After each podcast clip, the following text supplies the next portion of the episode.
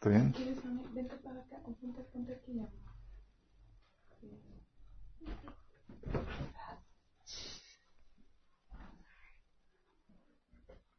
Ok.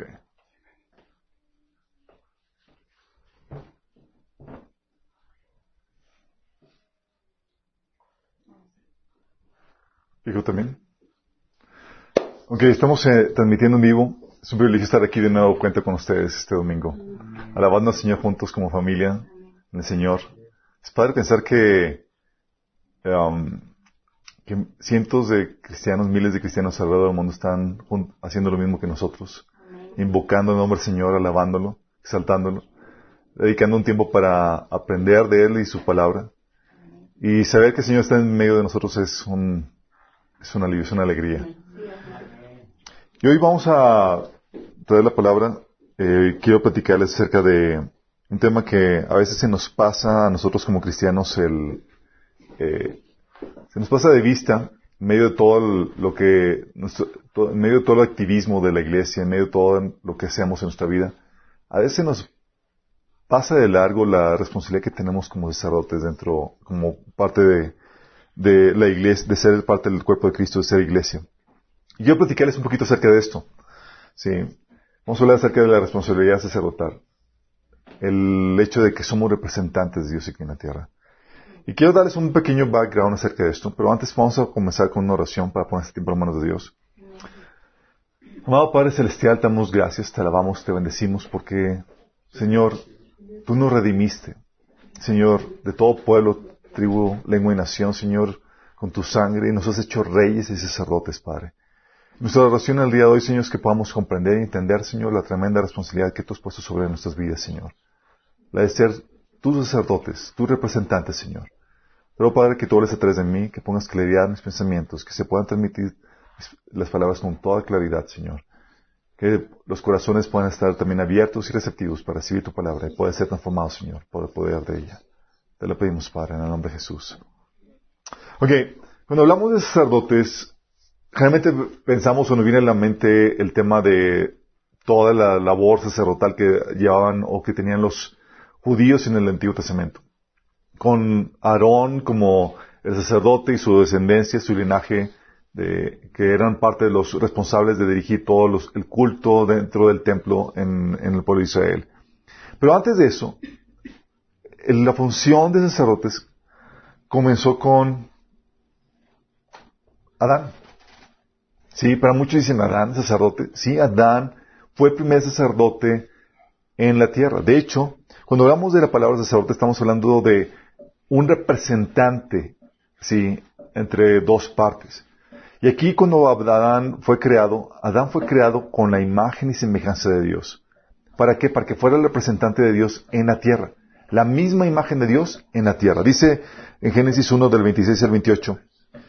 Dijo Dios, hagamos al ser humano a nuestra imagen y semejanza, que tengan dominio sobre los peces del mar y sobre las aves del cielo, sobre los animales domésticos, sobre los animales salvajes y sobre todos los reptiles que se arrastran por el suelo.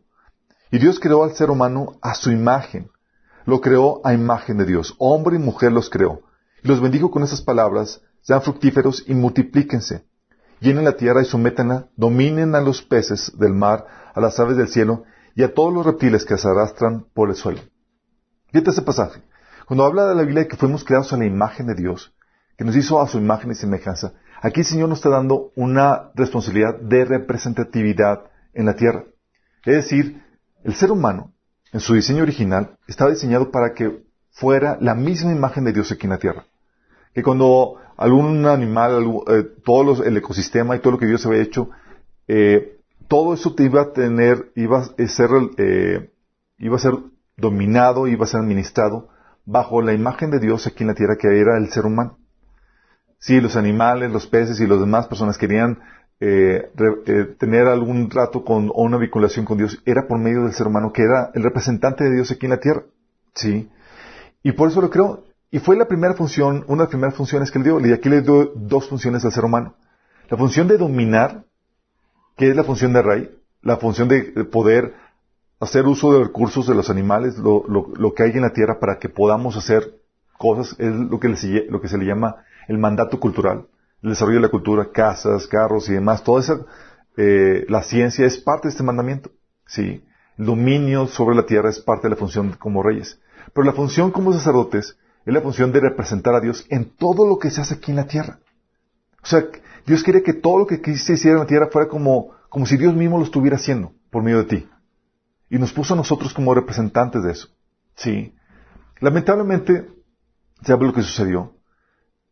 Vino la caída, vino el pecado. Y con eso se rompió la comunión entre Dios y el hombre, y el hombre entró en un estado caído, pecaminoso. Dice la Biblia que heredamos una naturaleza pecaminosa, que es una tendencia natural hacia hacer, para hacer lo malo.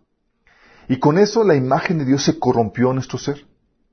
Ya no reflejábamos perfectamente como en el inicio la imagen de Dios y ya no representábamos como en el inicio eh, a Dios mismo.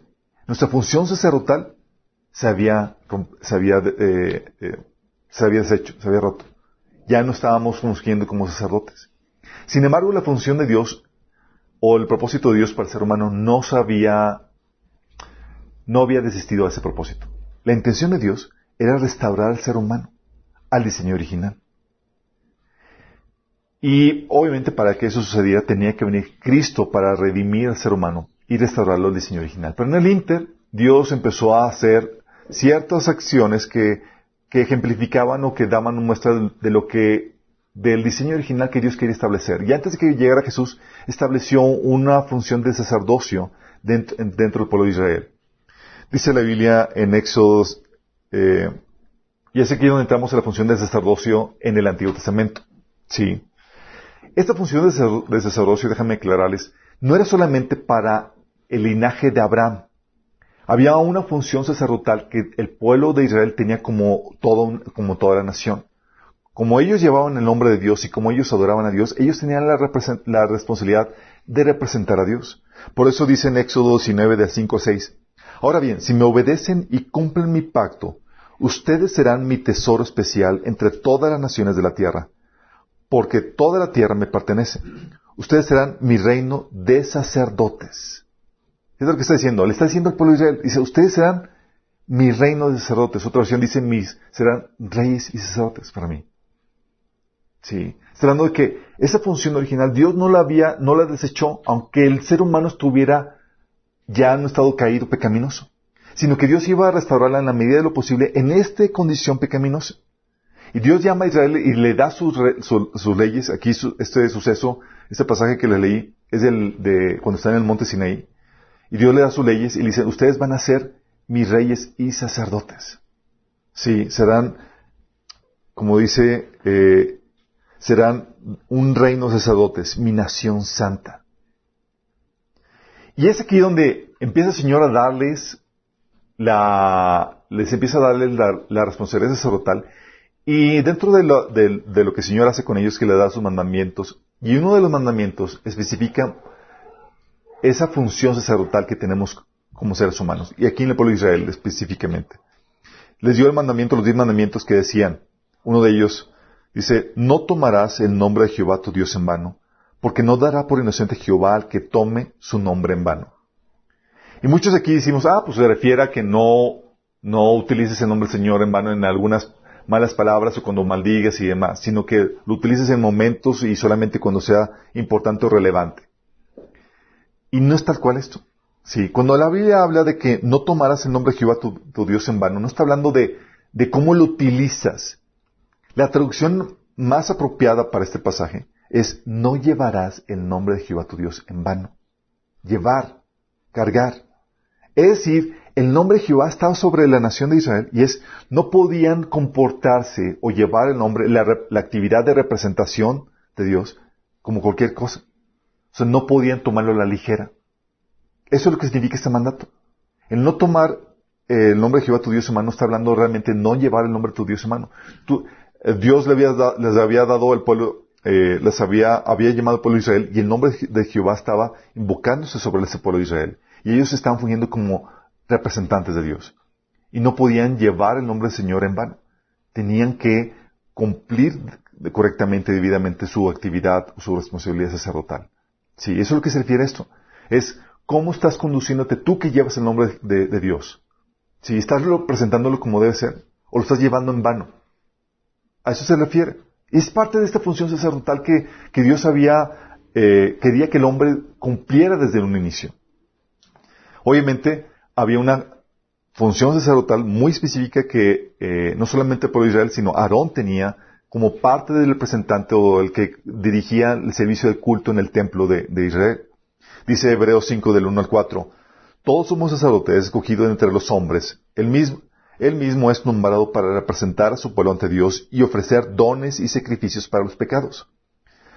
Puede tratar con paciencia a los ignorantes y extraviados, ya que él mismo está sujeto a las debilidades humanas. Fíjate que está considerando que es escogido de Dios para llevar a cabo esta representación, pero está consciente Dios de que hay un estado de debilidad humana por causa del pecado. Sí, es lo que está mencionando aquí. Y lo dice, por tal razón se ve obligado a ofrecer sacrificios por sus propios pecados como también por los del pueblo.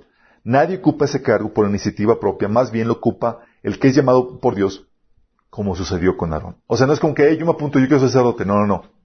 Tiene que ser llamado, nombrado por Dios. ¿Por qué? Porque es Dios el que va a escoger sus representantes. Tú no dices, Señor, yo te voy a representar. ¿Y a ti quién te llamó? Es Dios el que dice, hey, tú me vas a representar. Y Dios te, te escoge. Y cuando te llama para que, sea para que tú lo representes, Él te capacita, te pone en la situación, en la condición apropiada para que tú puedas llevar a cabo esa representación. Pero Dios está consciente de esa, del estado de debilidad que estamos por causa de la naturaleza pecaminosa. Y ante eso, estamos ante el dilema de decir, oye, ¿cómo nosotros en un estado pecaminoso, con debilidades, cómo podemos representar a alguien que es puro, perfecto y santo? en nuestro estado pecaminoso. Por eso la Biblia establecía ciertas cosas o ciertos protocolos o ciertas medidas para tratar de tipificar o eh, eh, parecerse lo más posible al estado perfecto original que Dios quería en que el hombre lo representara, porque está representando a Dios mismo. En el pasaje de Éxodo eh, dice, dice, el Señor le ordenó a Moisés que eligiera a los sacerdotes Hijos de Aarón, no se contaminen tocando el cadáver de alguien de su pueblo, excepto en el caso de un pariente cercano como su madre, su madre, su padre, su hijo o su hija o su hermano, o una hermana soltera, que no, por no tener marido, dependa de él. Como jefes de su pueblo no deben hacerse impuros ni contaminarse. Esa es una instrucción que Dios está dando a cómo deben conducirse los sacerdotes. Y si te das cuenta diciendo, hey, no te debes de contaminar con la muerte de alguien más, a menos que sea de alguien muy cercano. ¿Por qué? Porque el sacerdote debe, debería de ejemplificarse lo más posible al diseño original y al estado de perfección que es lo que debe, que es el estado de Dios. Debe de representar lo más posible a esta perfección de Dios. Y obviamente, cuando hablamos de muerte, estamos hablando que la muerte viene por, por, por consecuencia del pecado. Entonces, estas medidas que yo estaba poniendo era una forma de tipificar la perfección de Dios y de desligarse o separarse de, las consecuencias del pecado. Por eso estaba poniendo Señor esto. Dice, ningún sacerdote se casará con una prostituta, ni con una divorciada, ni con una mujer que no sea virgen, porque está consagrado Dios. Considéralo santo porque Él ofrece el pan de tu Dios. Santo será para ti, porque santo soy yo, el Señor, que lo santifica a ustedes. Fíjate cómo está hablando de que, como tú eres, como el sacerdote es mi representante, debe ser santo como yo soy santo.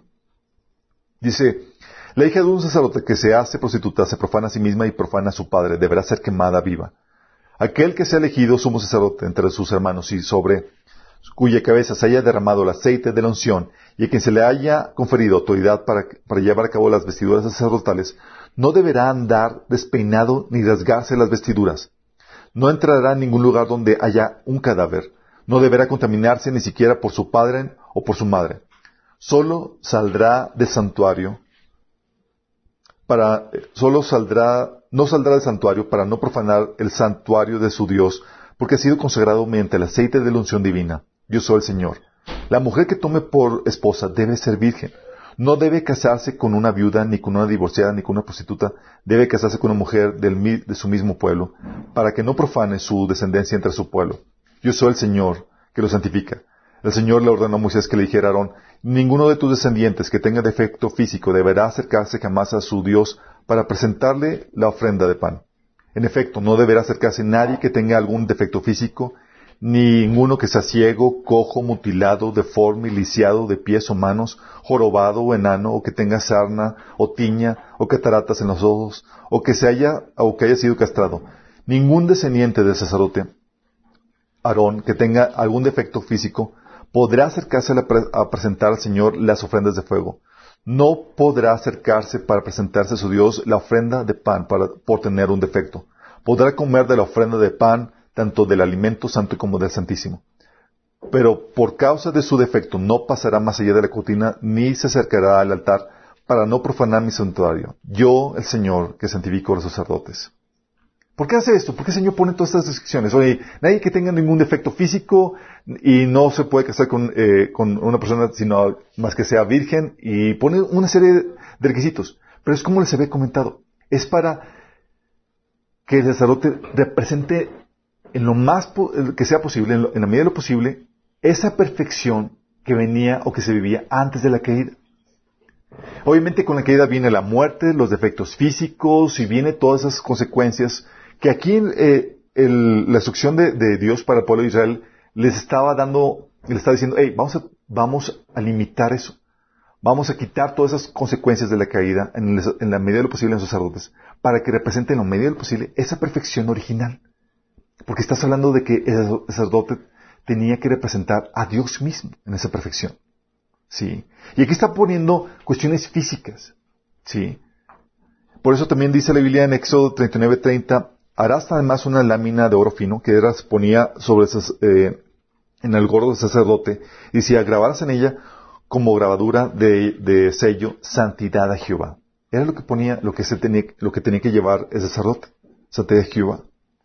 Dice, bueno, en el Nuevo Testamento sabemos que esa perfección se hizo realidad por la obra de Jesús. ¿Sí? Dice la Biblia en Apocalipsis 5 del 9 al 10, con tu sangre nos has redimido para Dios de todo linaje, lengua, pueblo y nación, y nos has hecho para nuestro Dios reyes y sacerdotes, y de reinaremos sobre la tierra. Fíjate que está hablando de que el modelo original de que el hombre representara a Dios como su sacerdote, primero con Adán, luego con el pueblo de Israel y con los, y con los, eh, y con el linaje de Aarón como sacerdote, se reitera en el Nuevo Testamento. Dios no ha desistido en la función o en el propósito de, Di- de Dios para el hombre de que lo represente, de que sea su representante, la imagen de Dios aquí en la tierra. Y Apocalipsis 5 del 9-10 dice que el Señor nos ha redimido para que, para que seamos reyes y sacerdotes, volviendo al diseño original que, con el que Dios creó a Adán y Eva. De que fueran reyes para que, que dominaran, gobernaran sobre la tierra y sacerdotes para que lo representaran a Él. Y esto, propósito, se reitera para nosotros como la iglesia, que hemos sido redimidos por la sangre de Jesús. Dice 1 Pedro 2.9, dice, más vosotros sois linaje escogido, real sacerdocio, nación santa, pueblo adquirido por Dios, para que anunciéis las virtudes de aquel que os llamó de las tinieblas a la luz admirable. Fíjate lo que dice, somos linaje escogido, real sacerdocio. Cuando habla de real sacerdocio está hablando de esos dos componentes, reyes y sacerdotes. Para que lo presentemos, está hablando de la iglesia, nosotros. Y dice, ¿para qué? Para que anunciemos las virtudes de Dios, para que lo representemos aquí en la tierra. Sí. Hebreos 10, 14 dice, lidia con la cuestión de la perfección que debemos de tener. Dice, hablando de Jesús, de que con, con un solo sacrificio ha hecho perfectos para siempre los que está santificando. Fíjate que dice que los hizo perfectos, hablando de esa perfección que se estaba buscando en el Antiguo Testamento, pero sin lograrla sin alcanzarla, porque esa perfección viene con Cristo por medio de su sangre. Dice que con, por medio de su sacrificio nos hizo perfectos. Esa perfección que se requería para representar a Dios, Jesús la consiguió para nosotros. Y lo dice que con un solo sacrificio ha hecho perfectos para siempre a los que está santificando. Tú y yo estamos en ese proceso de santificación donde el Señor nos va llevando de gloria en gloria para parecernos cada vez más a Él. ¿Sí? ¿Por qué? Porque esa función sacerdotal quiere que Dios, quiere Dios que la ejerza a su pueblo. Y ahora se puede hacer realidad gracias al sacrificio de Jesús por nosotros. Dice 2 Corintios 5:20. Dice que así que somos embajadores de Cristo. Dios hace su llamado por medio de nosotros. Hablamos en nombre de Cristo cuando le rogamos, vuelvan a Dios. Fíjate lo que dice que somos embajadores de Cristo. ¿Por qué? Porque la, fu- la fun- la función sacerdotal es una de representante. Lo mismo que un embajador. Sacerdote y embajador es lo mismo en la Biblia. Es alguien que representa. Somos embajadores de Cristo, somos representantes, somos sus sacerdotes. Sí. Y es aquí Pablo que somos embajadores, hablando no solamente de él, sino de su pueblo, de su iglesia. Tenemos esa función de, embajado- de ser embajadores. Lo dice la Biblia que, que obviamente que, como les habíamos comentado, que esto no, no es algo que uno lo busque por iniciativa propia. No es como que yo quiero ser sacerdote de Dios, yo quiero representar a Dios. Me suena chido. No. Dice Hebreos 5 del 4 al 6, nadie puede llegar a ser sumo sacerdote solo porque desee tener ese honor. Tiene que ser llamado por Dios para ese trabajo, como sucedió con Aarón. Por eso Cristo nos, no se honró a sí mismo siendo sumo sacerdo- sacerdote, sino que fue elegido por Dios, quien le dijo, tú eres mi hijo, hoy he llegado a ser tu padre. Y en otro pasaje Dios le dijo, tú eres sacerdote para siempre según la orden de Melquisedec. Fíjate que dice que Dios fue el que nombró a Jesús y, lo nombró no de acuerdo al sacerdocio arónico, de Aarón, sino lo nombró de acuerdo al al sacerdocio de Melquisedec. Esa figura del cual se le menciona solamente muy poco en el Génesis, en un capítulo. Sí. Y dice, Dios escogió ese linaje, ese sacerdocio para que, para que su hijo tuviera o ejerciera un sacerdocio permanente, eterno. ¿Por qué crees? Ese sacerdocio, ese sacerdocio de Jesús, no solamente para él. Esa orden de, ese ejercicio del sacerdocio, de acuerdo a la orden de Melquisedec, no solamente para él. Dice la Biblia en 1 Corintios capítulo 12, que el Cristo no es uno, sino que es un cuerpo. Tú y yo formamos parte del cuerpo de Cristo y ejercemos parte de ese sacerdocio. Decimos, oye, ¿cómo- si somos sacerdotes, ¿bajo qué linaje somos sacerdotes? Porque no somos descendientes de, Aarón. Ah, bajo el sacerdocio de Melquisedec. Porque compartimos el mismo sacerdocio de Jesús porque somos parte de su cuerpo. Dice, por eso, como parte de ese sacerdocio, se nos ordena a nosotros, como dice en Colosenses 3:17, que todo lo que hagan o digan, háganlo como representantes del Señor Jesús y den gracias a Dios por medio de Él. Dice, todo lo que hagas o digas, ¿qué debe serlo? ¿Cómo debe serlo? Como representantes de Jesús. ¿Qué ¿A qué está abocando esto? A que eres su embajador, a que eres tu sacerdote. ¿Vamos entendiendo? Dios quiere que cuando la gente te vea a ti, vea un representante de Dios, que vea a Dios mismo, que vea a Cristo mismo a través de ti. ¿Te acuerdas cuando en, Juan capítulo 14, Felipe le dijo al Señor, muéstranos al Padre y eso nos basta? ¿Te acuerdas? Y Jesús le contestó, Felipe, tanto tiempo llevo con entre ustedes y todavía no me conocen. El que me ha visto a mí, ha visto al Padre. ¿Cómo puedes decirme, muéstranos al Padre? ¿Por qué? Porque Jesús estaba cumpliendo la función original antes de la caída que el hombre tenía. La de ser la misma imagen de Dios aquí en la tierra y representar a Dios de forma perfecta. Si tú conocías a Jesús en su cómo vivía, en cómo hablaba, en cómo era, tú podías tener una idea clara de cómo es Dios. Sí. Pero dices, ah, pues Jesús. No, no, no. La idea es que, así como Jesús dijo que cualquier que me ha visto a mí ha visto al Padre, que tú puedes ser ese mismo reflejo, esa misma semejanza de Dios mismo. Por eso dice Pablo en, en 1 Corintios 11.1, imítenme a mí como yo imito a Cristo. Porque tú debes ser ese representante de Cristo, ese representante de Dios, esa imagen de Dios. Dice Efesios 4.13, hablando de que esta representatividad, tú creces en ella, tú vas avanzando en ella, conforme vas hecho, eh, conforme eres hecho más y más a la, a la imagen de Cristo. Dice Efesios 4:13, de este modo todos llegaremos a la unidad de la fe y del conocimiento del Hijo de Dios, a una humanidad perfecta que se conforme, que se conforme a la plena estatura de Cristo. Estamos avanzando para que cada vez más, conforme vayamos avanzando en conocimiento, en santificación y demás, podamos representar de una forma más fidedigna la imagen de Cristo. Por todo esto es la función sacerdotal que el Señor nos ha dado. Sí. y al igual que en el Antiguo Testamento, ¿te acuerdas? Que el mandato era de que no tomaras el nombre del Señor tu Dios en vano, que ah, aclaramos que se refiere a que no lleves el nombre del Señor tu Dios en vano. O sea, que lo representes como debe ser. Lo mismo sucede en el Nuevo Testamento cuando el Señor nos enseña a orar diciendo, Padre nuestro que estás en los cielos, santificado sea tu nombre. Santificado sea tu nombre. ¿Qué significa con que santificado sea tu nombre? Se refiere a que tú llevas el nombre de Cristo y tú eres el que lo santificas. El que haces que, el que, haces que sea honrado, no. Porque tú llevas el nombre de Cristo. Tú lo invocas. Tú eres su representante. Y con tu forma de vivir, tú santificas el nombre del Señor. El mismo mandato de, los diez mandamientos donde dice que no, no llevarás el nombre del Señor tu Dios en vano, es el mismo aquí cuando el Señor te enseña a orar de que santificas a tu nombre. Tú eres el que lo representas. La problemática aquí, chicos, es que como cristianos la mayoría de la gente, o los cristianos, han olvidado la responsabilidad que tenemos como sacerdotes. Sí. Porque si tenemos la función o la responsabilidad de representarlo, no es algo que va a salir de buenas a primeras más porque hiciste la profesión de fe.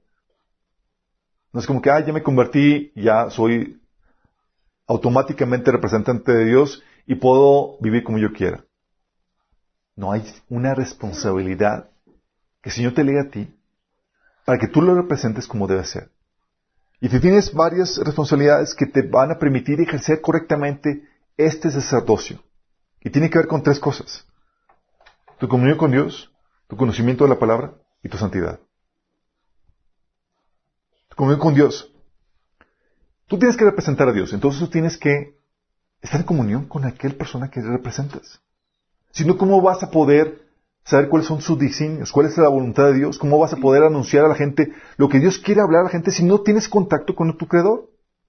Dice la Biblia en Jeremías 23, 22, pero si ellos hubieran estado en mi secreto, o sea, en comunión con, íntima conmigo, habían hecho oír mis palabras a mi pueblo y lo habrían hecho volver de su mal camino y de la maldad de sus obras. Pero no lo hicieron. ¿Por qué? Porque no estaban en comunión con Dios. No tenían esa relación con, Dios. Y déjame decirte, tú puedes tener conocimiento sin comunión.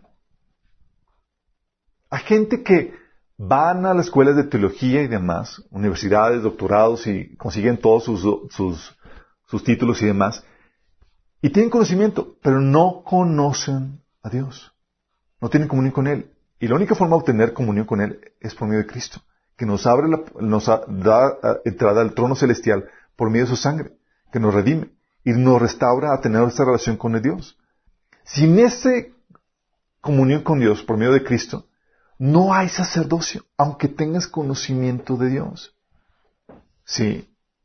Tú tienes que tener esta comunión con Dios y esa comunión con Dios es de a diario. No es como que, ah, tuve hace tiempo, hace varias semanas o meses o incluso años que yo tuve un encuentro con Dios y lo conocí, platiqué con Él. No es diario. Hoy estuviste con Él en su presencia.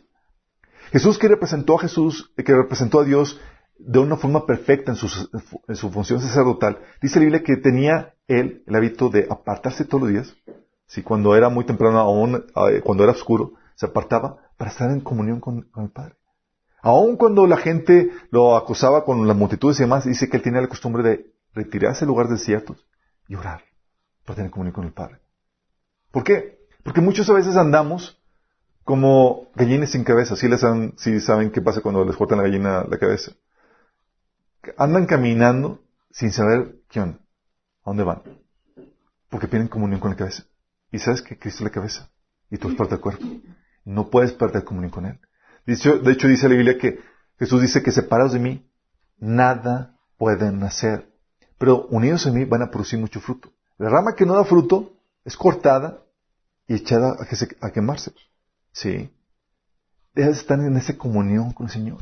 Y eso, por eso tu hábito, tu tiempo devocional, no solamente es por tu beneficio, es por tu función sacerdotal que tienes. Es si yo me desconecto de la fuente, no lo voy a representar. ¿Sí? ¿Y sabes a quién vas a representar? Porque el mundo está continuamente buscando que te conectes con ellos, por medio de la tele, entretenimiento, las amistades y demás. Y si te desconectas de Dios, vas a conectarte inevitablemente con el mundo y vas a poder, vas a representar al mundo. Vas a vivir como la gente del mundo. ¿Sí? Entonces tienes que tener esta comunión con el Señor. Tú lo busques el diariamente, no solamente porque lo necesitas, sino porque tienes una responsabilidad. la de representarlo.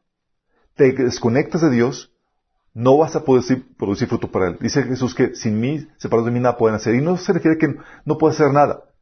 Puede hacer cosas en este mundo. La gente separada de Dios hace muchas cosas, pero no para Él. Sí. Y cuando está Jesús hablando de que no van a poder, hacer nada, sin mí está hablando de ese fruto que permanece, que es el fruto para Él. Y Dios quiere que hagas eso. Entonces tienes, que tener esa comunión con Dios, tienes que relacionarte con Él. ¿Cómo es tu hábito de tu comunión con Dios?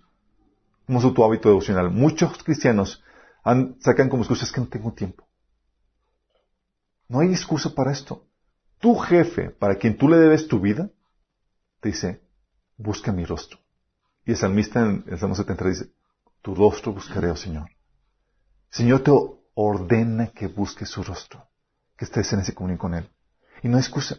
Tú no puedes decir, jefe, si que estás en una empresa y tienes mucho trabajo y tu jefe te dice, tengo que tener una junta contigo. No puedes, jefe, porque tengo mucho trabajo. ¿Tú crees que vas a pasar así? No, porque sí, te despide. Porque el que manda es el jefe. No importa la responsabilidad que tengas. ¿Sí me explico? Lo mismo pasa aquí.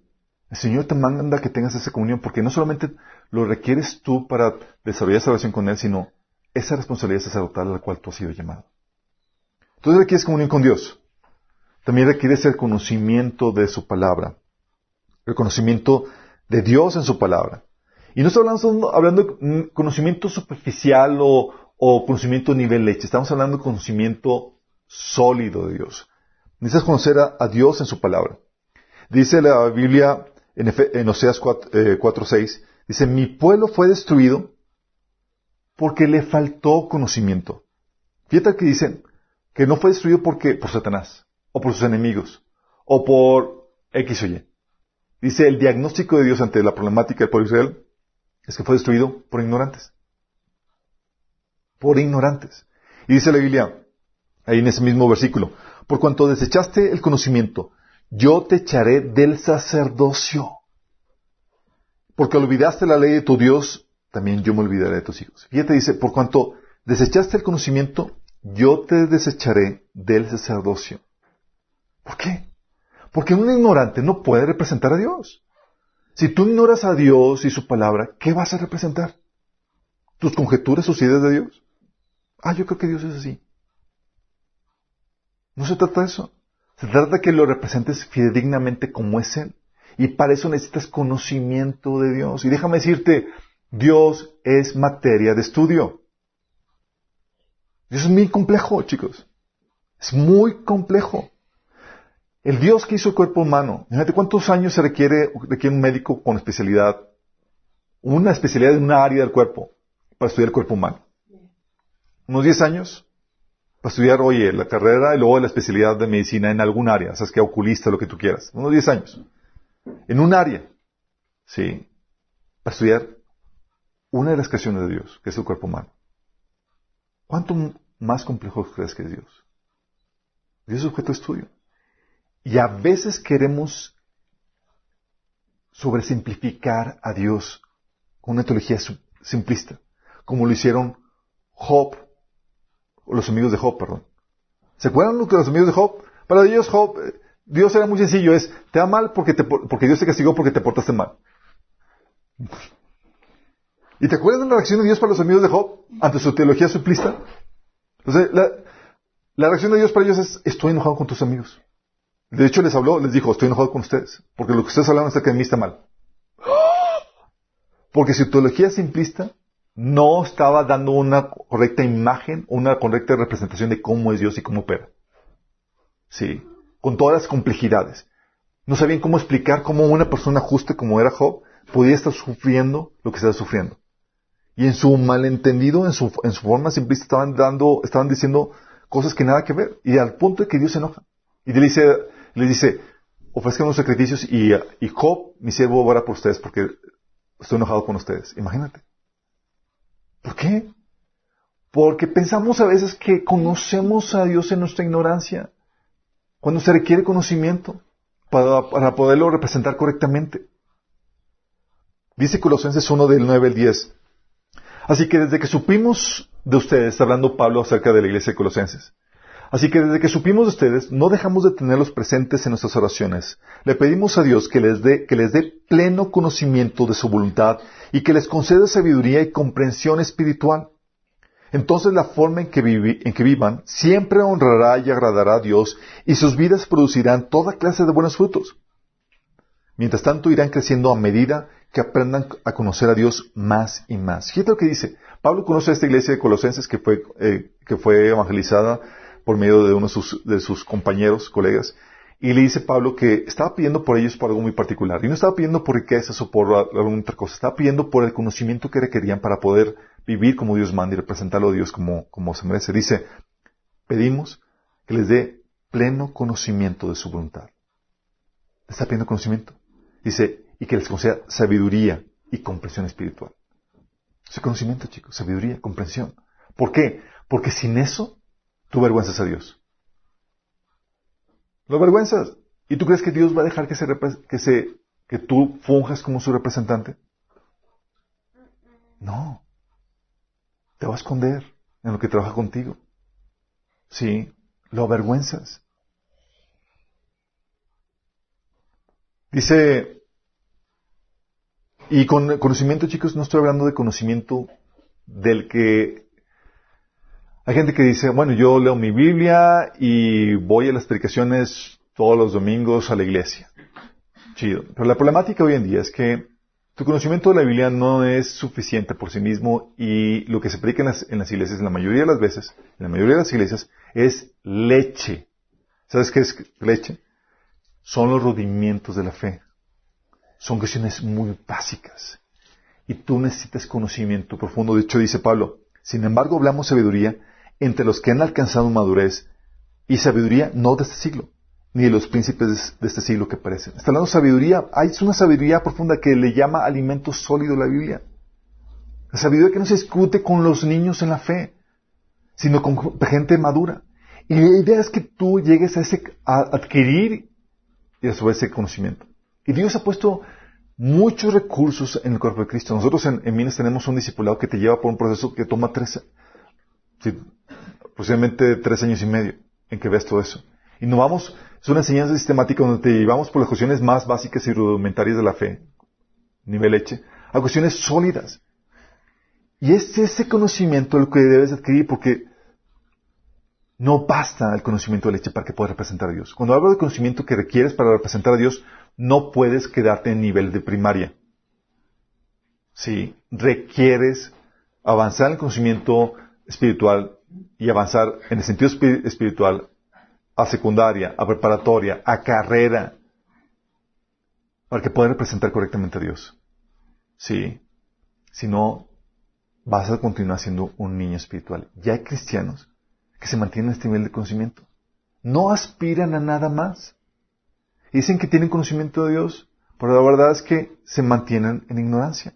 No saben que hay algo más. Tenemos una amiga de la, de la iglesia, una hermosa hermana que estaba orando al Señor. Fíjate lo que estaba orando. Estaba, Señor, ¿es esto todo lo que hay? O sea, llevaba 20 años de cristiana. Y está diciendo, Señor, ¿es esto todo lo que hay? ¿No hay más? Porque lo que ha escuchado, se ha escuchado y se ha repetido vez tras vez en diferentes predicaciones y demás, es como que ya no hay nada más. Y el Señor, cuando empezó a de eso, estaba buscando alimento sólido, estaba buscando profundizar en el conocimiento de la palabra de Dios. Y de repente el Señor la lleva a un lugar donde, ahora sí, tienes para profundizar y nada. Y ahorita está así como que es demasiado. Porque no basta con lo que tú tienes ahorita. Tenemos que avanzar. Y aún los que creemos que tenemos mucho conocimiento, dice la Biblia que lo único que tenemos es solamente una pequeña parte. Porque dice la Biblia que insolables son las, es- es la, es la sabiduría de Dios. ¿Quién conocerá la mente de Dios? O sea, hay mucho por conocer. Y Dios es objeto de estudio. Y Dios tiene muchas complejidades. Y tú debes de conocer y descifrar esas complejidades para que puedas representarlo como debe ser. Si no, como te digo, vas a llegar a una situación como la de, como la de Job. Tienes un hermano ahí problemado o una persona no cristiana y tú, y te va a ¿por qué pasa esto? Y vas a sacar alguna solución simplista que nada que ver con, lo- con la, con la que la Biblia marca acerca de Dios. Ah, esto pasó porque pecaste y estás mal. Es más complejo de lo que parece. Sí. Entonces tienes que tener conocimiento, tienes que profundizar en eso. Común con Dios, conocimiento. Santidad. Dice la Biblia en Salmo 139, 9, que tus sacerdotes se vistan de santidad. De hecho, ¿se acuerdan lo que les, Dios le dijo al pueblo de Israel? Que si guardesen mis mandatos, se lo leo, dice, ahora bien, si obedecen y cumplen mi pacto, y ustedes serán mi tesoro especial entre todas las naciones de la tierra, porque toda la tierra me pertenece, ustedes serán mi reino de sacerdotes, mi nación santa. ¿Por qué santidad, chicos? Porque la idea es que tú representes o sí, que la idea es que tú representes a Dios en su naturaleza, su naturaleza es santa. Y cuando hablamos de santo está hablando, hablando de que está alineado a la ley de Dios y al carácter de Dios. No solamente la ley de que obedezco. Los sacerdotes, los fariseos eran muy legalistas en cuanto a obedecer la ley, pero no es suficiente eso. La Biblia nos lleva a un paso más allá, que es el carácter de Cristo, que es el amor. Sí. Cuando la Biblia dice en, en 1 Corintios capítulo 13 que el amor es no es jactancioso, no, no se deleita en lo mal, no es envidioso, etcétera. Todas esas son características del carácter de Dios que tú debes de tener y ejercer, que son también los frutos del Espíritu Santo. ¿Se acuerdan? En el 5. Porque los frutos del Espíritu Santo son amor, gozo, paz, paciencia, bondad, benignidad, benignidad fe, templanza, macedumbre, etcétera. Esas cosas son rasgos del carácter de Dios. Y Dios quiere que tú lo ejerzas. Porque sin el carácter de, Dios, sin la naturaleza de Dios, tú no lo puedes representar correctamente. Aunque tengas comunión, aunque tengas conocimiento, la santidad es crucial en ese sentido. Tú lo debes representar en tu obediencia y en tu carácter. Dice la Biblia en 1 Timoteo 3, 2, hablando de los cristianos maduros que podían, que aspiraban al, obispado, al, a, ser pastores. Dice en 1 Corintios 3, 2, Así que el obispo o el anciano o el pastor debe ser intachable. Es decir, ha crecido tanto su conocimiento de Dios, en su, en su madurez, en su Dios forjándolo en su vida, que es intachable. Es decir, difícilmente le encuentras alguna falla. Y él no está viviendo en una constitución de, de, falta o de falla continua, sino que es intachable. Si a eso se refiere. Está reflejando el carácter de Dios en cómo es. Y esto no solamente para los líderes, para todos. Dice la Biblia, hablando de la santidad en 1 Corintios 1.2, Pablo le escribe a la iglesia de Dios que está en Corintios, a los santificados en Cristo Jesús, llamados a ser santos, con todos los que en cualquier lugar invocan el nombre de, nuestro Señor Jesucristo, Señor de ellos y de nosotros. Fíjate cómo habla acerca de los, de los santificados en Cristo Jesús, llamados a ser santos. ¿Por qué? Porque somos el pueblo de Dios y Dios está restaurando, como habíamos comentado, esa función sacerdotal sobre nuestras vidas. Tú y yo lo debemos de presentar. Por eso dice Pablo en 2 Corintios 2, 19, apártese de iniquidad todo el que invoca el nombre de Cristo. ¿Invocas el nombre del Señor? ¿Te, convertiste? ¿Le piste que te salve? ¿O qué? Tienes que apartarte de maldad. ¿Por qué? Porque es parte de tu función sacerdotal.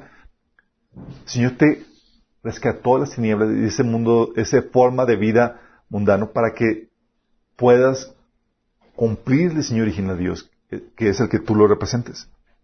Y eso implica que no puedes aspirar a vivir como la gente del mundo. Muchas veces los cristianos caemos en el error de compararnos con la gente del mundo.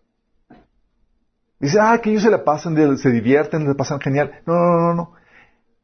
Tienes que estar consciente que Tú tienes una responsabilidad que ellos no tienen.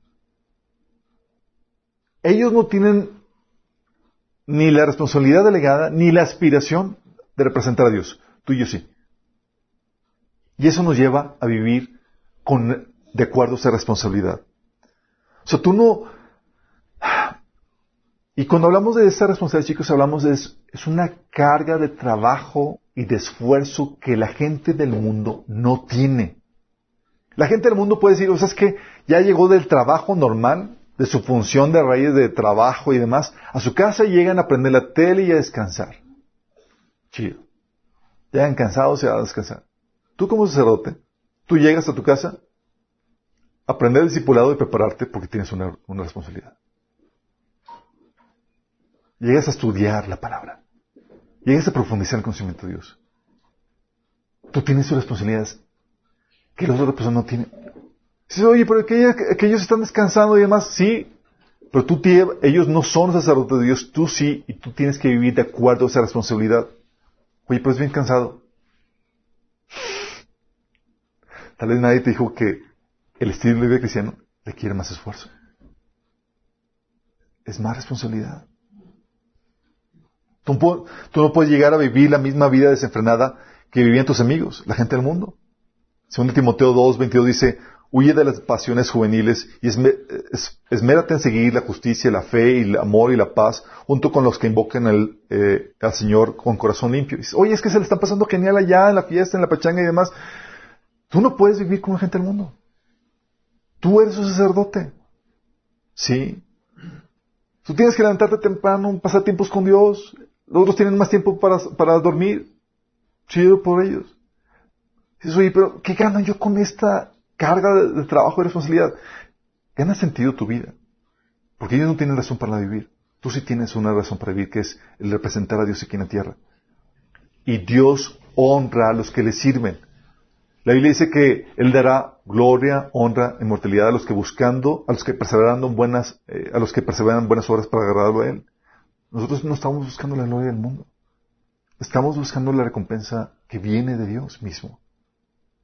Buscamos que cuando presentemos delante del Señor, el Señor pueda decir, buen siervo fiel. Eso es lo que aspiramos. Y es una gloria y es una recompensa que va a durar por toda la eternidad. ¿Vale la pena? Claro que vale la pena. Tu esfuerzo, levantarte temprano para estar con Dios, tu esfuerzo para dedicar tiempo para discipularte y avanzar en el conocimiento de Dios, tu esfuerzo para estudiar la palabra, tu esfuerzo para santificarte, tu esfuerzo para... Todo eso tiene su recompensa. La Biblia dice en Hebreos que es necesario que creas en Dios y que Él recompensa a los que lo buscan. Hay una recompensa. Sí hay un esfuerzo, hay desgaste, pero hay una recompensa que va a valer por toda la eternidad. Dice también obviamente no puedes vivir como el mundo lo hace, persiguiendo las cosas de este mundo, porque tú eres el sacerdote de Dios.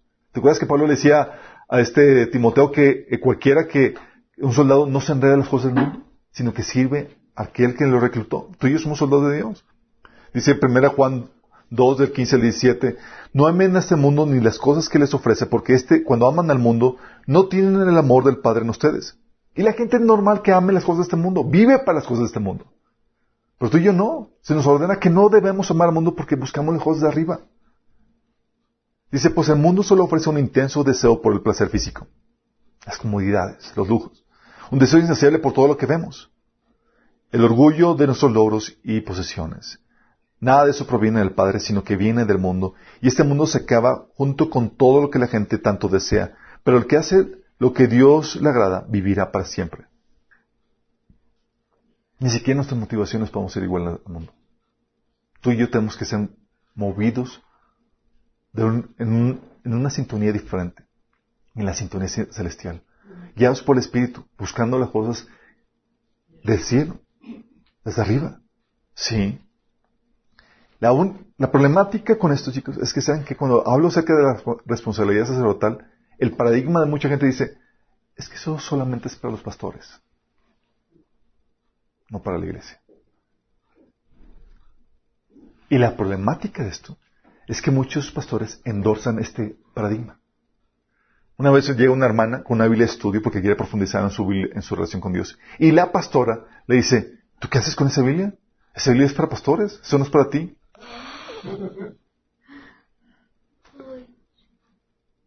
Porque trabajamos el paradigma. gente dice, cuando les hablamos de que a los cristianos de que, oye, debes avanzar en el conocimiento del Señor, en tu nivel de, santificación o discipulate, es que yo no, yo no soy llamado para pastor. No es para pastores. Es para el cuerpo de Cristo. Es para el cuerpo de Cristo. De hecho, tu, tu llamado no es ser, no es llegar a un nivel de pastor, es, tu llamado es llegar a ser la altura del varón perfecto que es Cristo, que sobrepasa de cualquier pastor.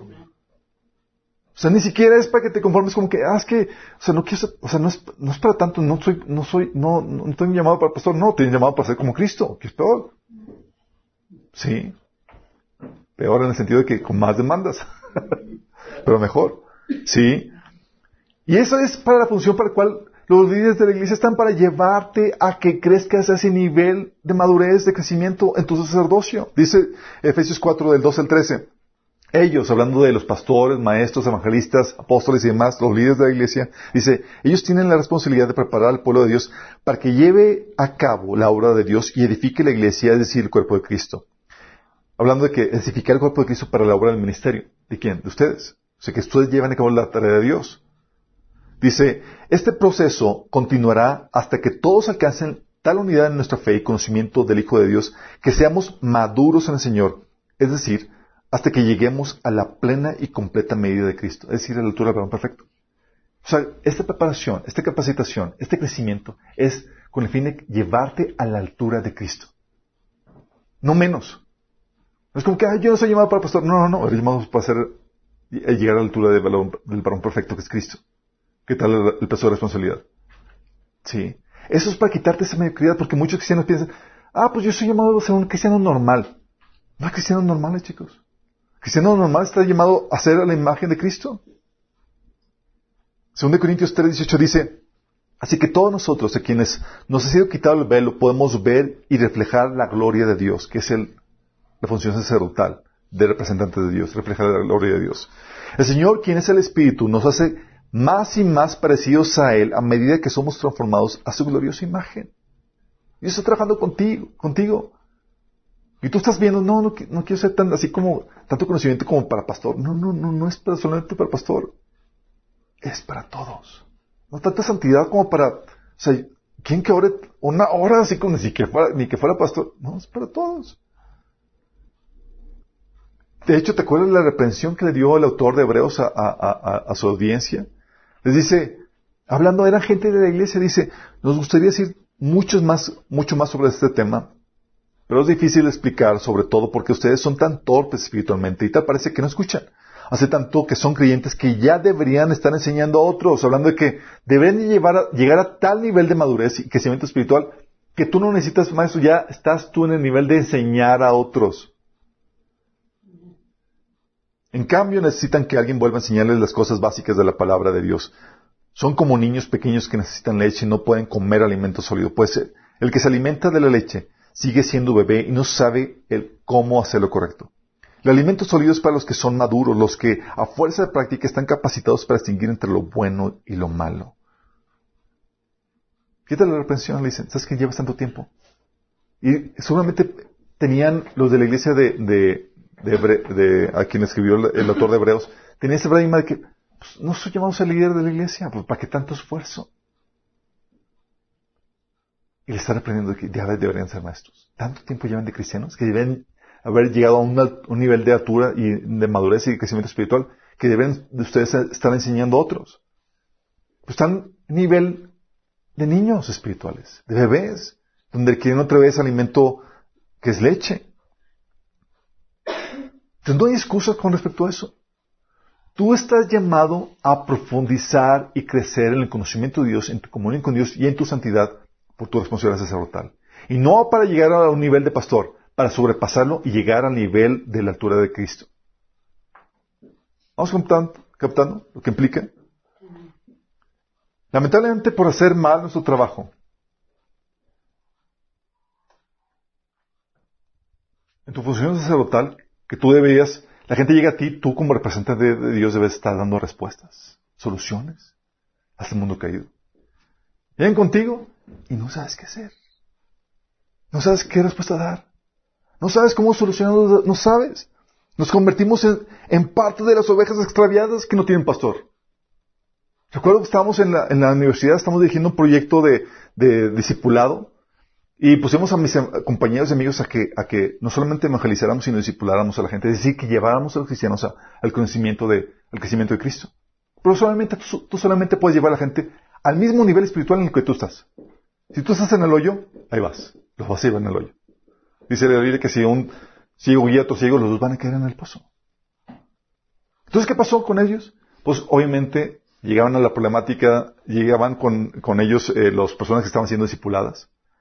Y llegaban con problemáticas, decían, no, es que tengo problemas en mi familia, mi mamá me hizo esto, mi papá aquello, heridas emocionales, y el otro, el chavo que lo estaba discipulando dice, yo también tengo problemas. o sea, él también tiene problemas y se pusieron a llorar juntos.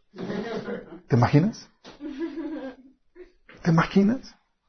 ¿Qué tipo de sacerdote es este? En vez de ofrecer consuelo, sanidad, solución, pues yo también estoy en el hoyo, igual que tú. ¿Qué hacemos? Se ponen a llorar juntos. Otra situación, llega una, una, una persona de la iglesia, de la persona que, este otro cristiano que está discipulando a otro, a otra chava, y la chava empezó a hacerle preguntas. Oye, pero ¿por qué? ¿Qué onda con la evolución? Oye, ¿qué onda con esto, con, con el, eh, con la creación, que esto que seis días y con el Big Bang? Y empezó a hacer preguntas y demás. Y llegó a cuestionarlo tanto que me estaba desconvirtiendo cristiano. ¿Por qué no sabía dar respuestas? ¿Por qué? Porque estaba en un nivel de bebé. Su función de sacerdote mínima. No podía enseñar ni podía presentar Señor, no tenía respuesta, no daba soluciones a nada. Y así muchos cristianos están. Personas, oye, situaciones me han pasado, personas que, oye, sale un endemoniado ahí y el único cristiano eres tú. Y no sabes qué hacer. dices, oye, ¿lo libero? Pues no sé, sí, mejor huyo. y se quedan cayendo. Así dos años le digo, ¿qué onda? ¿Por qué no oraste por él? Dice, no, es que primero empecé a orar por mí mismo. ¿Por qué? Porque si pasa. No hay representatividad, no hay sacerdocio, no hay un hombre de Dios, una mujer de Dios ahí que pueda mostrar esa solución, esa respuesta que requiere el mundo. Y tú y yo estamos puestos como luz. ¿Sabes qué es luz? Es trae revelación, trae conocimiento ahí donde hay ignorancia y donde hay oscuridad. Y tú y yo tenemos la responsabilidad de hacerlo. Donde podemos dar soluciones a muy diversas problemáticas. En el discipulado que tenemos en la iglesia, te lleva por un montón de talleres para que tú puedas ser esa luz y esa sal. Oye, que tengo problemas financieros. Esta taller de finanzas. Tú, como representante de Cristo, debes de tomarlo para que puedas dar esos consuelo, esa, esa, solución. Hay gente que me dice, oye, pero yo no estoy casado, ¿para qué tomo el taller de matrimonio? No solamente para ti, es para que cumples con tu función sacerdotal. ¿Quién dijo que nada más es para ti? Es, adquiero conocimiento porque tengo la responsabilidad de poder dar luz, solución, respuesta a las problemáticas que hay en este mundo. Por eso me preparo, adquiero conocimiento. No me quedo como un ignorante. Doy soluciones a las problemáticas. Y avanzo en eso. Entonces, ¿qué pasa? Por hacer mal tu trabajo, por no avanzar, no tomar en serio tu función sacerdotal, no da respuestas, no da soluciones. Sí, de hecho tú también estás empinado por, por tu ignorancia. O también mal le presentas a Dios. Enseñas a un Dios que no se así en tu actuar en tu doctrina. papá, tú sabes que tu función como padre de familia es emular a Dios para que cuando tu hijo se independice, la transición entre tú y la paternidad de Dios no, no cause shock. Porque la, la, paternidad tuya fue tan similar a la de Dios que tu hijo ya sabe cómo es Dios, aunque, aunque no estudia teología. Y en su relación independiente directamente con Dios, puede saber, ah, Dios me está tratando como me trata mi papá. Pero hay muchos papás que en su ignorancia se comportan como no es Dios. Chequen a los niños, no les dan disciplina y demás. Y luego el hijo crece y demás, y Dios les da disciplina, porque Dios da disciplina, déjame advertirte. Y de repente están el niño, ¿qué pasó? Digo, ¿a poco es Dios así? Dios es así. Pero nunca te enseñaron en tu casa, porque tu papá y tu mamá mal representaron a Dios. Y lo mismo pasa para muchas cuestiones. Tú como pastor de iglesia, tú como miembro de la, de, como padre de familia, como empresario y demás, tú tienes la responsabilidad de emular la imagen de Dios. Dar la imagen correcta. Y muchos son injustos en sus tratos comerciales o laborales y demás, dando una imagen incorrecta de Dios. O son rebeldes para sus maridos, dando una imagen correcta de Dios. Sí, etcétera. Y eso hace que me representemos a Dios. Imagínate, la idea de la, imagen de Dios era tan fuerte que, debía emularse, eh, eh, de representarse en la iglesia, que uno de los requisitos del, anciano era que fuera eh, marido de una sola mujer. Y decía, marido de una sola mujer, porque a veces gente se convertía que eran, eran polígamos, se convertían, y no es como que van a, desechar o despachar al resto de sus esposas. Pero si eran polígamos y se convertían en Cristo, simplemente quedaban descartados del, del, liderazgo de la iglesia, porque tenía que ser una, que, porque el, el, pastor, el líder, el anciano, tenía que, en su relación con su esposa, tenía que emular la relación entre Cristo y la iglesia, la función de representación. Y la esposa tenía que someterse al marido para emular cómo es la relación entre la iglesia y Cristo. La función de representatividad. Que ellos puedan ver eso. Pero a veces mal representamos a Dios en nuestra forma, en nuestra conducta. Sí. O en, o una en nuestra doctrina. Así como lo estaba sucediendo con Job. Llegaban, con llegaban los amigos de Job, decían, ah, te pasó esto por, por desobediente. Y no había ninguna ofensa que había hecho, Job. Y ya sabemos que había pasado. Ya estaba siendo probado por Satanás. Pero ellos en su doctrina estaban dando una respuesta equivocada por no conocer a Dios. O veces en tus palabras. ¿Sabes qué pasa? Llega a veces esa gente contigo y tú como representante, de Dios, a ti ya no se te permite hablar tus palabras. Llegan y te piden tu consejo y sabes cuál es tu responsabilidad, aunque no te pidan qué dice la Biblia. Tu responsabilidad es darle Biblia. A mí me dicen, oye Alberto, ¿tú qué opinas de esto? Y digo, ¿para qué me, permites, ¿para qué me preguntas a mí qué opino yo? Porque no me preguntas mejor qué dice Dios al respecto. Y te digo, sí. Porque es muy diferente. A nosotros como representantes de Dios no se nos da la libertad de dar opiniones cuando Dios ya ha dado la suya. Cuando Dios ya dio su opinión con respecto a un asunto, nosotros como representantes de Cristo solamente tenemos la responsabilidad de anunciarle lo que Dios dijo. Y Pablo es lo que hacía. Pablo anunciaba, esto dice Cristo, no digo yo, y empezaba a dar la cátedra de lo que decía Cristo. Respecto a dudas que tenían, por ejemplo, respecto a las relaciones maritales. En 1 Corintios capítulo 7, Pablo decía, esto lo dice Cristo, no lo digo yo. Empezaba a decir lo que Cristo decía. Luego, en asuntos donde Cristo no hablaba, ahí donde Cristo no hablaba, donde Dios no hablaba, decía, les doy mi consejo como quien tiene sabiduría y empezaba a dar su opinión. Pero ahí donde Dios guardaba silencio. Y lo mismo pasa con nosotros. Y a veces, chicos, es que hacemos? Damos consejos, damos opiniones cuando no se te es permitido como representante. A ti se te prohíbe opinar diferente a Dios. Punto. Pero muchas veces no sabemos cuál es lo que Dios dice respecto a alguna situación. ¿Y qué, hace? qué pasa? damos consejos y damos opiniones en la carne, en nuestra sabiduría natural y carnal, en vez de decir lo que Dios dice al respecto. Entonces, ¿qué pasa? No hablas las palabras de Dios, hablas tus palabras. Como consecuencia, el mensaje es vituperado. Porque tú llevas el mensaje de Cristo, tú eres representante de Cristo. De hecho, por eso la instrucción de Pablo a Tito, en, Tito 2, 3 al 5, dice, las ancianas enseñarles que sean reverentes en su conducta y no calumniadoras ni adictas a mucho vino. Debe enseñar lo bueno y aconsejar a los jóvenes a amar a sus esposos y a sus hijos. Ser sensatas y puras, cuidadosas del hogar, bondadosas y sumisas a sus esposos, para que no se hable mal de la palabra de Dios. Fíjate todas las instrucciones para las mujeres casadas. Dice, para que no se hable mal de la palabra de Dios. Es decir, porque tú llevas el nombre de Cristo, debes de llevarte, y comportarte de tal manera que no se vitupere la palabra de Dios. Y más adelante habla acerca de la responsabilidad para, los, los, esclavos y demás, con el mismo propósito, para que puedan, para que no se hable mal de la palabra de Dios, al contrario, se pueda difundir ante, ante una buena representación que estás ejerciendo en Cristo. Sí.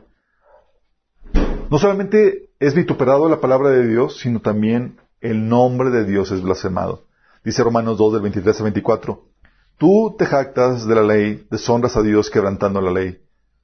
Así está escrito. Por causa de ustedes se blasfema el nombre de Dios entre los gentiles. Por causa de ustedes. Por tu conducta, por cómo vives. Porque estás ejerciendo un mal sacerdocio. El nombre de Dios es vituperado. Dicen, así son los cristianos. Mm, mejor, ¿para qué me hago cristiano? Sí. Así es. O sea, tenemos una carga de responsabilidad pesadísima. ¿Estás consciente de eso? O sea, la gente que te ve a ti debe ver a Cristo en su conducta, en su amor, en su relación. Qué pesado. Obviamente Dios no espera que suceda de la noche a la mañana. Es todo un proceso y tú vas avanzando. El problema es cuando te estancas y cuando te conformas con tu condición de sacerdote actual. No estás evolucionando en eso. Es donde tienes que avanzar. ¿Por qué? Hay gente que piense que el servir a Dios es más un asunto de talento, más que de la función sacerdotal. Dices, ah, ¿sabes tocar guitarra? Vamos a ponerte en la, alabanza. Ah, vamos a, ¿sabes? Dirigir y vamos a ponerte, te ponen a dirigir y demás. Y la persona ni tiene el carácter de Cristo, ni tiene comunión con Dios, ni tiene conocimiento de Dios. ¿Y qué pasa, chicos, con una, gente, una persona así? Puede tener mucho talento, pero para Dios está reprobado. Porque no tiene la función de sacerdote bien ejercida, desarrollada. Dios, para que lo pueda ejercer bien, al Dios no le importan los talentos, chicos. Dios te puede hacer sabio como lo hizo Salomón. Dios te puede hacer valiente como lo hizo con David. Dios te puede hacer eh, con mucha fuerza como lo hizo con Sansón. Dios da eso. Pero el carácter es un asunto tuyo. Decides, forjarlo o no. El Señor que quiere forjar, te mete en el horno y demás, está, está, forjando en ti el carácter de Cristo, está llevándote que profundices en el conocimiento de Dios, porque sin eso no puedes representarlo. ¿Te imaginas? Tienes mucho talento y demás, y luego lo mal representas. Sale, sale contraproducente. Gente es herida, gente es dañada, gente se aparta porque el líder que ocupó una función basada en puro talento y no en el carácter, no en su función sacerdotal, ocasiona que mucha gente se herida. Y hay gente que no está lista para eso. Tiene rencores, tiene problemas de pecado que no han resuelto, tiene asuntos y debilidades que, todavía no, no, se han lidiado. Y dice, Señor, no estoy listo. Señor, pero yo quiero. Primero el carácter. Que eso es lo que le pone el sello de Dios sobre tu vida y tu ministerio que dice, esto es de Dios. Sin eso, por más talento, por más ganas que tengas. Acuérdate que el sacerdote no es algo que tú escojas. Ah, yo quiero presentar a Dios en este ministerio. Mm, no, Dios te llama. Dios te pone. Dios te capacita. Por eso, el someterte a los procesos de Dios en tu vida y ser diligente en tu proceso de, conocimiento y de desarrollo es crucial para poder llevar a cabo tu ministerio. Déjame decirte, sin la función sacerdotal, sin desarrollar esta función sacerdotal, no hay ministerio, no hay propósito.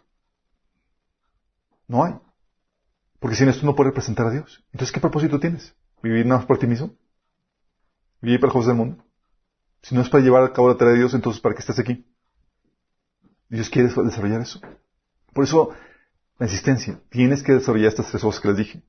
Tienes que desarrollar tu comunión con Dios, tu conocimiento de Dios, profundizar en Él. Sí. Y tienes que desarrollar tu santidad, que es la obediencia y el carácter de Cristo. Pero muchos dicen, oye, pero ¿cómo le voy a hacer esto? ¿Cuándo? ¿A qué horas? ¿A qué tiempo? Déjame decirte, tú vives en una generación donde todo se te ha puesto en charola de plata.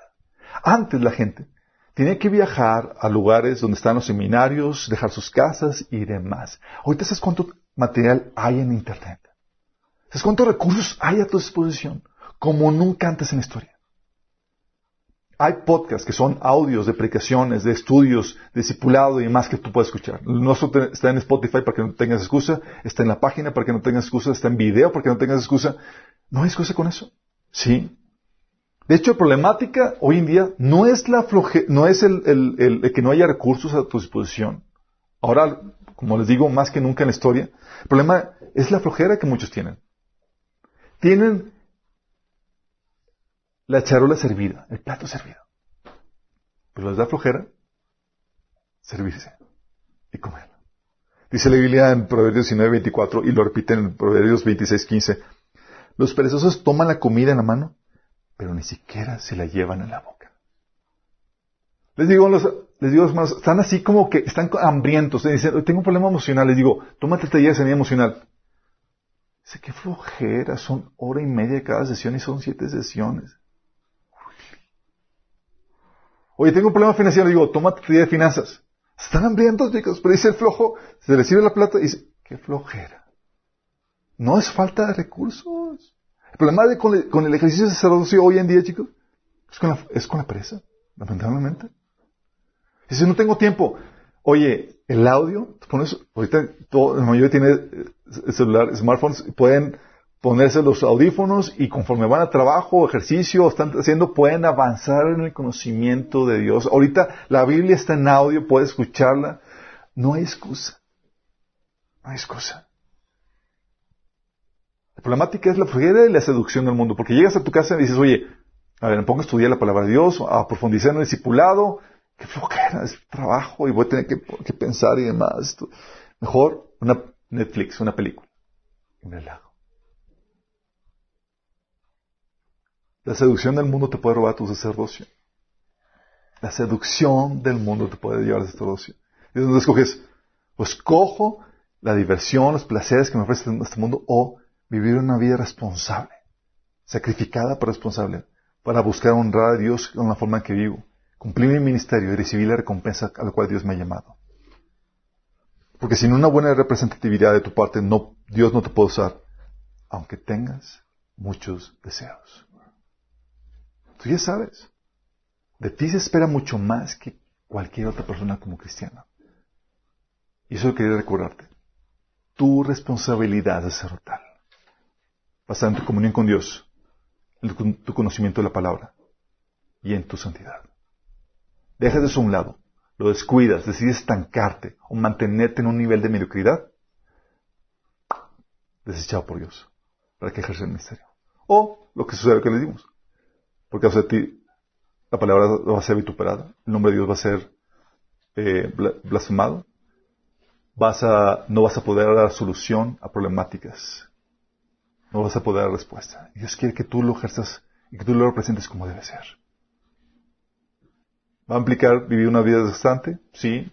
¿Que sacrifiques tiempos de descanso, entretenimiento y demás? Sí, pero vale la pena. ¿Y Cristo acaso no vale la pena? Claro que vale la pena. Oramos. Amado Padre Celestial, te damos gracias, Señor, porque tú nos recuerdas, Padre, nuestro llamado, la razón de nuestra vocación, Señor.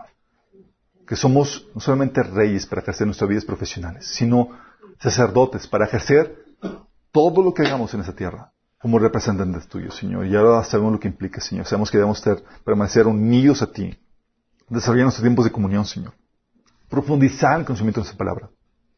Ahora sabemos que no solamente esto es no es gente para convocación para el seminario, sino es para todos nosotros. Señor, esperamos que aquellos que han aceptado el, llamado, Señor, de ejercer el sacerdocio como debe ser, Padre, que tú pongas a su disposición, Señor, los recursos que tú has provisto en el cuerpo de Cristo para que ellos puedan crecer, Señor, para que puedan avanzar, para que no se queden estancados en su conocimiento, Señor, sino que puedan crecer no solamente en la comunión que ellos tienen contigo, sino en el conocimiento, y que ellos se puedan someter a los procesos en sus vidas, Señor, que tú has marcado para que puedan desarrollar esa santidad, esa madurez, Señor, ese carácter de Cristo que requieran para que puedan fungir como sacerdotes que te glorifiquen, que te honren, Señor. Que ellos puedan santificar tu, tu nombre, Señor, el nombre que está sobre ellos, Padre, que está sobre nosotros. Te lo pedimos, Señor, en el nombre de Jesús. Amén.